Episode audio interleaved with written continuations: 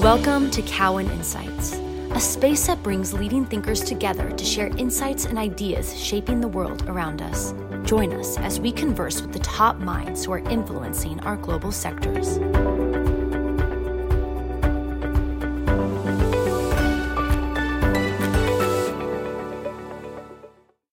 So I'm Cai von Rumohr, Cowen's uh, aerospace defense team, here to moderate Cowen's first podcast on the exciting emerging eVTOL space.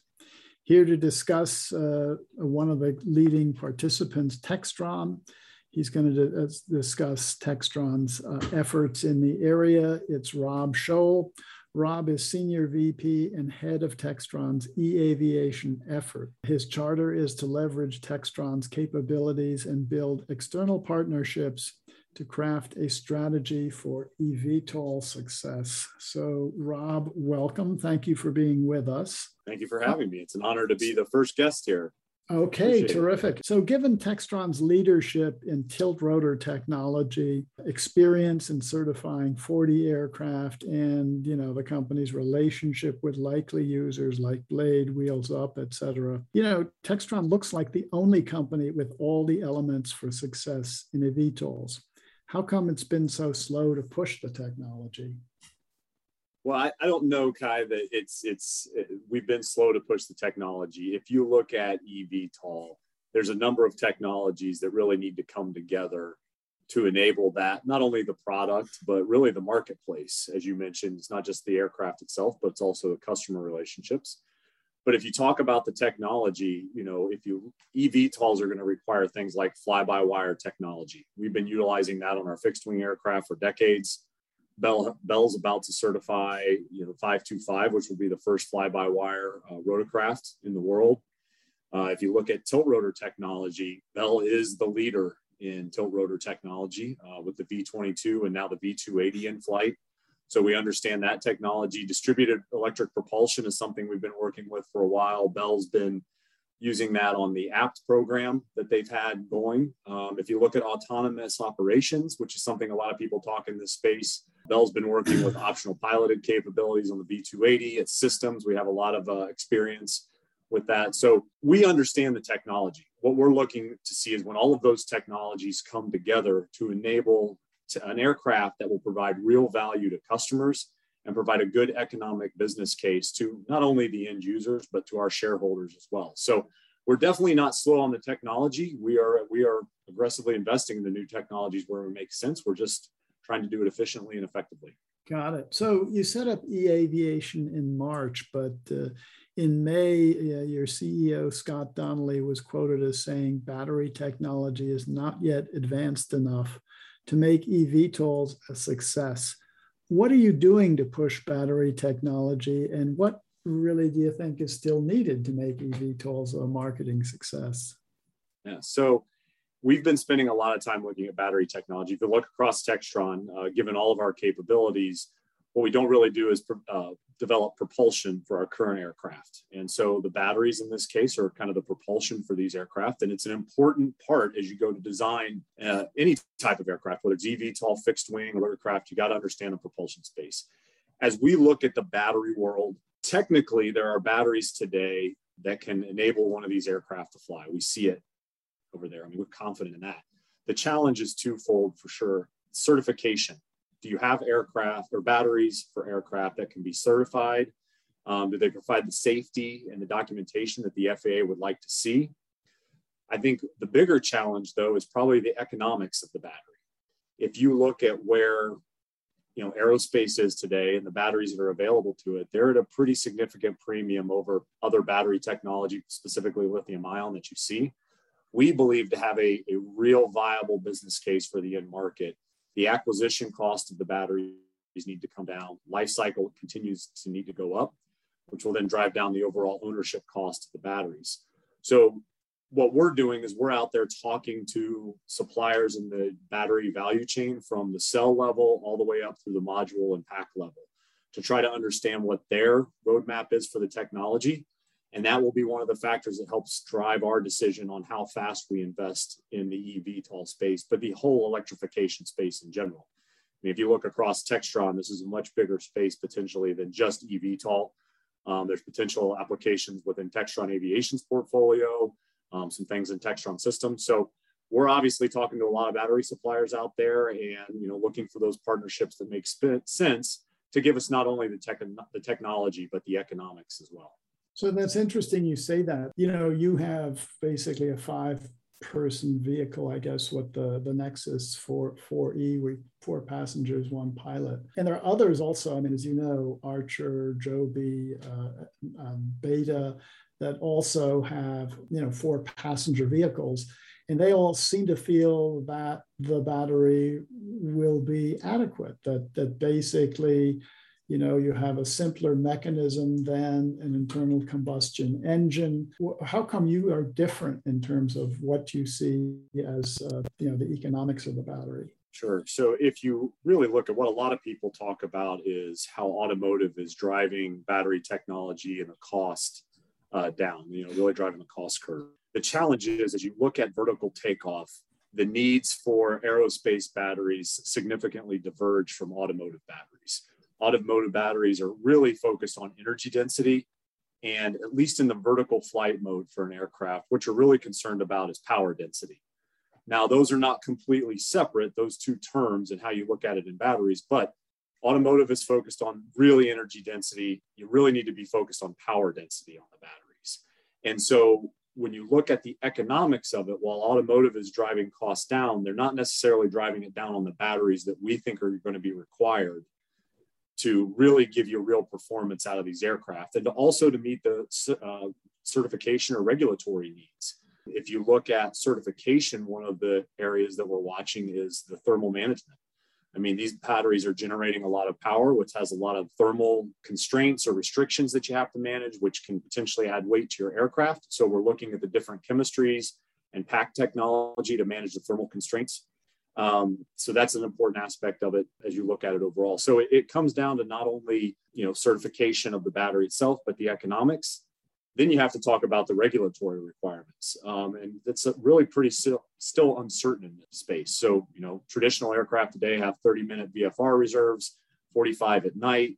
Put IFR reserves in there. There's different um, operational concerns for 135 operators. It still hasn't been settled in this space, and if you think about some of the reserves that are available in the batteries, I think that those current regulatory operational constraints still haven't been settled. And that's something that the battery technology has to be able to catch up to provide the reserves necessary to meet the current regulations that are in place. Got it. Scott uh, has said that uh, Textron can enter the market after current eVTOL companies and still be a leader. Do you think the competitors can achieve certification by early 25 as they claim? And, you know, when do you think Textron will have to gate up its eVTOL effort to be successful? Frankly, some of the certification timelines that you see spoken about in the market right now are very aggressive. If you look at both Textron Aviation and Bell, I think it's fairly safe to say that no one has certified more aircraft than those two organizations over the last 10 years. So we probably have a better understanding than anybody out there what it takes to certify an aircraft. So, you know, the Sky Courier is an aircraft that we're in the final stages of certifying. And, you know, we're pretty good at it. That's a fairly simple aircraft. We feel like that program is doing very well. And that's something that, you know, it's taken us more years to certify than what's currently being talked about with some of these EV eVTOLs. I think the technology has to catch up, but frankly, the regulations have to catch up. Um, the FAA still has some, and, and EASA, although EASA is a little bit ahead of the FAA, needs to continue to define what the regulations are going to be, not only for the certification of the aircraft, but for the operations of it. So from that perspective, I don't think you know we are behind. Um, we know how to do this, and we're watching the regulation continue to take shape. Um, you know, as far as when we need to really, you know, aggressively invest, I guess you would say, even though we are investing today in the technology that's going to be necessary, we'll judge that as the as the entire thing comes together. We're still working to understand specifically what the market for this is going to be. You know, as you mentioned earlier, uh, a lot of the aircraft in this space are being designed kind of around four passengers and a crew member. But I think we haven't yet see that market really kind of firm up as that's going to be a viable end market from an operations perspective. I think you've seen a couple other companies propose some other strategies. So as the technology develops, the regulations develop, and what the end market's going to look like, we'll judge our investment strategy accordingly. Got it. So, I mean, clearly uh, the urban air mobility market, the Jetsons, that's all that all looks very very challenging as as you point out. But but there's some other targets that look like they're a lot more uh, uh, addressable. For example organ deliveries already done by helicopters package deliveries where you're not going into you know city center areas have to establish uh, a new vertiport or maybe short regional routes like Lilium is proposing, where you can basically take off outside of the city and go far enough that it makes sense. Uh, you know, are any of those markets, uh, is that where you would start? Because certainly urban air mobility looks like a long putt. Well, I think you mentioned earlier about our customer relationships. Uh, I think the, the, the great thing about being part of a company like Textron is that I am able to talk to customers in the, the spaces that you mentioned, whether it's cargo operations or what we would call special missions, air medical, and out there collecting their feedback. And a lot of their challenges are around the operational side of things. So understanding what they see as the challenges around the operation are informing some of the decisions and research that we're doing now on potential products. I do think from a regulatory perspective, specifically on operations, some of those missions that you mentioned could be uh, maybe a little easier path to certification. Um, so we're absolutely talking to you know our, our, cargo customers, utility customers to see what their needs are. Um, so that could be very well be a potential potential place to bring this technology to play. I think everybody's excited about the urban air mobility market, that air taxi Jetson's future, as you mentioned, but it is probably one of the most challenging applications of the technology is from a product perspective, but also from an operation side. Absolutely. So, where is Textron in terms of developing an operating prototype? Because I gather, you know, the prototypes you have so far have not been flying. Where where are you in that? What's your strategy? Yeah. So we have, uh, you know, you mentioned the Nexus E4D design that Bell's been, you know, looking at for well, about five years now. And so we have conceptual designs on the drawing board that our engineers have worked on and we continue to about the, evaluate the technology space, um, you know, specifically around batteries and a couple other factors as uh, uh, electric motors continue to develop. We feel like we're in a position to move pretty quickly on a, a tech demonstrator if that's something we decide to pursue when the time's appropriate. So the interesting thing about eVTOLs is that there are all kinds of different designs. I mean, you guys have tilt rotor uh, what there's Eve and Beta who basically have fixed rotor with a pusher. Uh, there's Wisk, you know, with with uh, basically a smaller vehicle. Do you have any thoughts in terms preliminary thoughts in terms of uh, which what's the better design? I mean, looking at 4E, it looks like you're kind of in the same camp as Archer, Joby, and those other guys. Like four passengers is probably the one that makes the most sense. Well, that really speaks to the end market that we've talked about, right? What is the mission right. that you're looking to serve? The urban air taxi mission, as is, is, people are tending to coalesce around the fact that you probably need four people, right? If you look at today's environment, a taxi that's driving around New York City, you can probably get four people in that. So I think the end market's kind of comfortable with that. Some of it comes down to what is the mission that you're looking to serve and so the different designs really drive the ultimate mission that you're looking at you're looking for. So um, you know how much redundancy do you need from a safety and certification perspective but also you know what is the max gross takeoff weight that you're looking to do drives a lot of those design decisions. So i think it also speaks though kai to the the uncertainty in the marketplace around the technology and the operations right? If you look today at fixed wing or helicopters they all generally look the same because the physics have kind of coalesced around what is the most efficient design. And I think that's why, if you look at this, when we look at the technology and while we're trying to take a, a pragmatic approach to this, is we want to see where the technology roadmap goes, where it's it's going towards down the road, so that way we can try to design the optimal aircraft for the right mission. Got it. So you know, uh, various competitors also have taken uh, differing approaches to uh, how uh, they would gate up production. I mean, some of them have automotive partners, some of them say, no, you got to stick with aerospace. Do you have an opinion in terms of, you know, as you really get into production downstream, what's the best path to follow? Well, I, I think if you look at Textron, we have extensive experience in manufacturing, you know, both on commercial aircraft, military aircraft. Textron Specialty Vehicles is doing a lot of manufacturing as well too. So we feel like we have a pretty good handle on how to to manufacture these aircraft. I don't think it's unwise to consider partners in any situation um, if you don't have that experience. You know, so we work with partners every day in aerospace to make manufacturing of our products, um, you know, possible from engine manufacturers to avionics manufacturers. So partnerships, I don't think in and of themselves are are bad. I think you just have to consider where your individual skills line up as an organization and what you need to, to go to market with. I, I, the manufacturing side of this, in my opinion, is not the the challenge for us at Textron. Obviously, once the product is there in the end market, you just have to make the investments. But that's that's not something that the process of doing that, giving our ex- experience, is not uh, intimidating. So, what what are the key minimum attributes? What what what do you think the minimum in a VTOL needs to be successful in terms of a of a design? Or is that is that the relevant? What is the relevant question? I mean, you mentioned certification. What is the real relevant question there? Well, I think a lot of it Cai, for me, comes down to the economics of the end user, right? Whether that's an aircraft owner or aircraft operator, depending on how the market plays out. It also speaks to the mission, right? So let's look at batteries, for example. One of the biggest challenges you have with batteries is how how quickly can you recharge the battery, right? So if you look at that for an operator who's maybe trying to operate an air taxi, how long can you afford to have the aircraft down for recharging? Or how long can you afford to have it down for maintenance? And those items are going to ultimately drive the economics for the end user.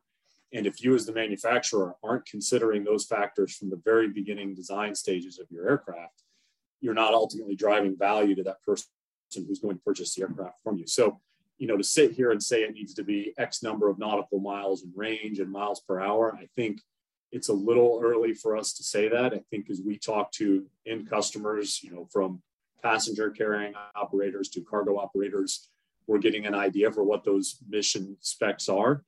And so then we're that's where we, you know, we talk about battery technology, the other technology needing to continue to develop.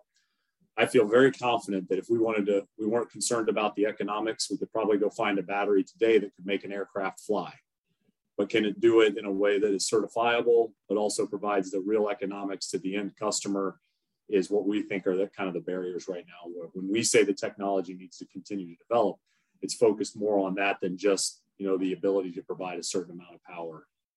Got it.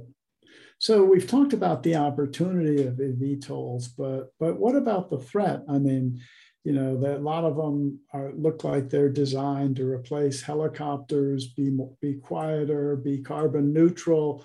So obviously you know you you, you know you have you have a potential threat if any of these other guys get into the market. How do you think about that in terms of looking at this space? Yeah so if you look at rotorcraft specifically i don't see these as a threat in the near term right? Helicopters serve a, a specific mission and typically it requires well, helicopters vertical flight in general requires a lot of power. And it's going to be a while before batteries or electric technology can provide over a long period of time the amount of power that you know traditional helicopters can with turbine engines or um, you know other propulsion systems. And so helicopters are going to continue to play an important role in the marketplace for a long time whether it's you know long-term hover high altitude operations. You know there might be some places where helicopters compete with you know your urban air taxis when they're flying into an urban center. I think the noise profiles are something that you mentioned that's going to be really important but i don't see these uh, replacing helicopters in mass anytime soon. So i mean as you're well aware there have been a number of companies have gone out and kind of merged with SPACs and raised a lot of money, and I guess bigger redemption rates more recently than when they started. But um, so as you think about uh, you know kind of coming to market, any rough ballpark of how much it might take? Obviously, a range probably makes more sense. Uh, to get to market and any thoughts about you know what kind of partnership you know elements you'd, you'd be interested in to get you there? I'm sure you're not going to let me get away with saying a lot of money, you know, but in this space, I think a lot of it comes down to your support structure. You know, at Textron, we obviously have an infrastructure and a team in place that is knows how to certify aircraft. And so I think, you know, obviously we can we can leverage those capabilities. I mean, I think you've seen numbers in the hundreds of millions of dollars for some of these companies, north of a billion dollars. I don't think those numbers for them are out of the realm of possibility uh, to spend to go develop an aircraft like that. It's it's a serious proposition that requires not only a lot of financial resources, but also you know uh, manpower, labor that can do it and have a, an inherent knowledge to how to go through the, the certification process. So I think it, it, it's it's serious money in the hundreds of millions of dollars, if not more, to bring an aircraft to market. Um, you know, for for us, we understand that we understand the the cost to do that, and that's why we're making sure that we're being efficient with our resources.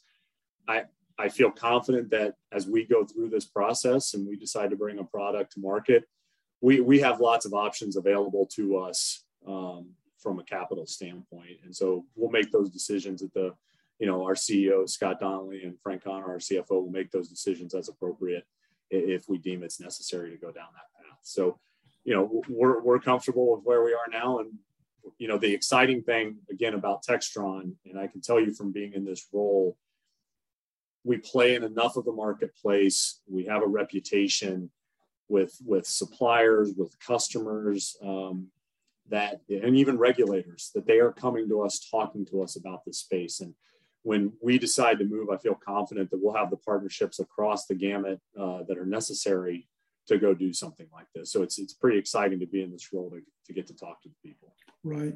So so one of the dilemmas, you know, I, I could foresee is that, you know, basically you have an exciting idea, you have a great design, and you're going to spend a lot of money. So as people look at Textron stock, they see these kind of value businesses, traditional businesses, and then they see, you know, are they really going to be able to do a sum of the parts analysis and say, you know, you're losing, let's say, 100 million on the eVTOLs, but man, it's going to be worth five million, a billion out there, and and sort of fully recognize the value. So, I mean, and also I assume if you're in a separate structure outside of Textron, perhaps owned 100% the way Embraer does it with Eve, uh, you know, you'd have flexibility in terms of partners. Have you given any thought in terms of, you know, the, the trade-offs of those kind of structural structures?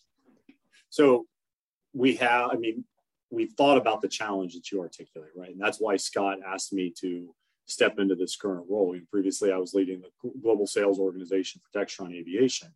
And you know, if you're Textron Aviation, you have your exciting projects going on. If you're Bell, you have your exciting projects going on with Future Vertical Lift. And so, yeah, there's a risk that either one of those organizations may not give this get this focus. So that's what Scott asked me to do is to go out there and say, all right, Rob, this is your focus to look at these new emerging technologies, you know, specifically electrification is where I'm spending a lot of my time and can we go make a viable business case out of that i can tell you that i think i have scott and frank's support that if we have a viable business case here that makes sense we you know we're going to go after it um, we are you know keeping our options open as far as potential structures or you know operations that we could go enable this with like i said I don't think we would have a shortage of partners that would be willing to work with us in this space. We're just continuing to evaluate the technology and the the end markets. And uh, I, am excited that as that continues to develop, I think we're in a unique position to, to go after it when we're when we think it's the right time. Great. So I mean, you haven't really been at it for that long in terms of looking at the space. Uh, but but when do you have, you know hope to have a, a more fully articulated uh, game plan for how you're going to proceed you know to sort of address this market? Yeah, I, I think Cai, as you look at it, I think what we're looking at is a couple of the key pieces of technology, right? We talked about the battery. So um, as battery technology continues to develop and you know hybrid technology continues to develop, we've obviously uh, partnered with Surf Air on Surf Air Mobility on the Caravan to where they're working on hybrid electric there. Um, you know, keeping eyes on other parts of the, the market as well it, as that technology develops, that will drive our plan as well as our discussions with the end customers, right? So as we talk to our traditional customers in both rotorcraft and fixed wing, understand where they think the technology is, understand where they think their operations are. That will drive our timeline. So I'm, you know, I'm not going to give you a time today, say, you know, we're going to have something out in three, six, 12 months. We're really mm-hmm. trying to use a pragmatic approach, working with our customers and the technology. And I think when we feel like it's the time, we will come out with a, a roadmap. Got it. So just, you know, in, in conclusion, so obviously, I think I started out with the point that you guys, which you reiterated, that you guys have the building blocks to, to basically be, you know, the winner here. You've certified the planes, you've got, you know, the technology, you can build the planes. Um, you know, if we get out here three to four years, and you've either been successful or you've not been successful. What do you think the key you know risks and opportunities are going to be to kind of get you to success or maybe prevent you from reaching success? Yeah. Well i'll start with the keys to success. I mean for us it's i think we have great people here at textron across the board right? I think that's a key component to our success. So there's a lot of institutional knowledge that people have, but we also, I think, do a really good job of attracting new talent to come in because we're doing new things, right? Whether you're a Bell or Textron Aviation, how many companies give an engineer the opportunity to work on multiple new aircraft during the course of their career? So I think our people are a key to success. I think our partnerships, our ability to partner, and our reputation with our partners will be a key to success. So whether you're looking at propulsion systems, avionics systems, fly-by-wire systems, they'll be a key to success. I think our financial partnerships, our financial reputation could be a key to success as we go down this. I mean, I think we're a pretty trusted name and that when we say we're going to go do something, we, we go do it. And I think we try to do it as efficiently as possible. So I think that those are kind of three keys to success that I see.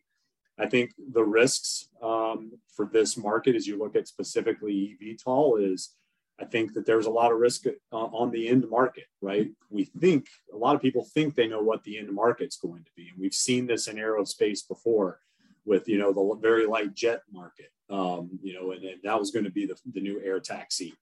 Well, you know, people talk about that market a lot. For us, that market ended up being a success because we had the Citation Mustang, which brought in a lot of new customers into the Cessna family. And so that's been a great program for us. So, but I think that's a risk, making sure you don't miss the requirements of the end market and also the economics of the end market is something that's a risk.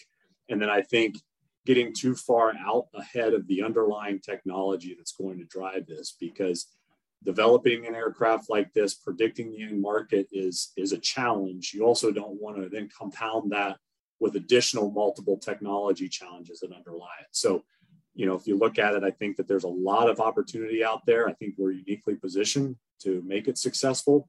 Um, but we've got to work with our customers, suppliers, and partners, and, and our great employees to to make that happen. Terrific. Uh, wish you the best of success, and thanks so much for taking the time to, to discuss you, this Cai. topic. Thanks for joining us. Stay tuned for the next episode of Cowen Insights.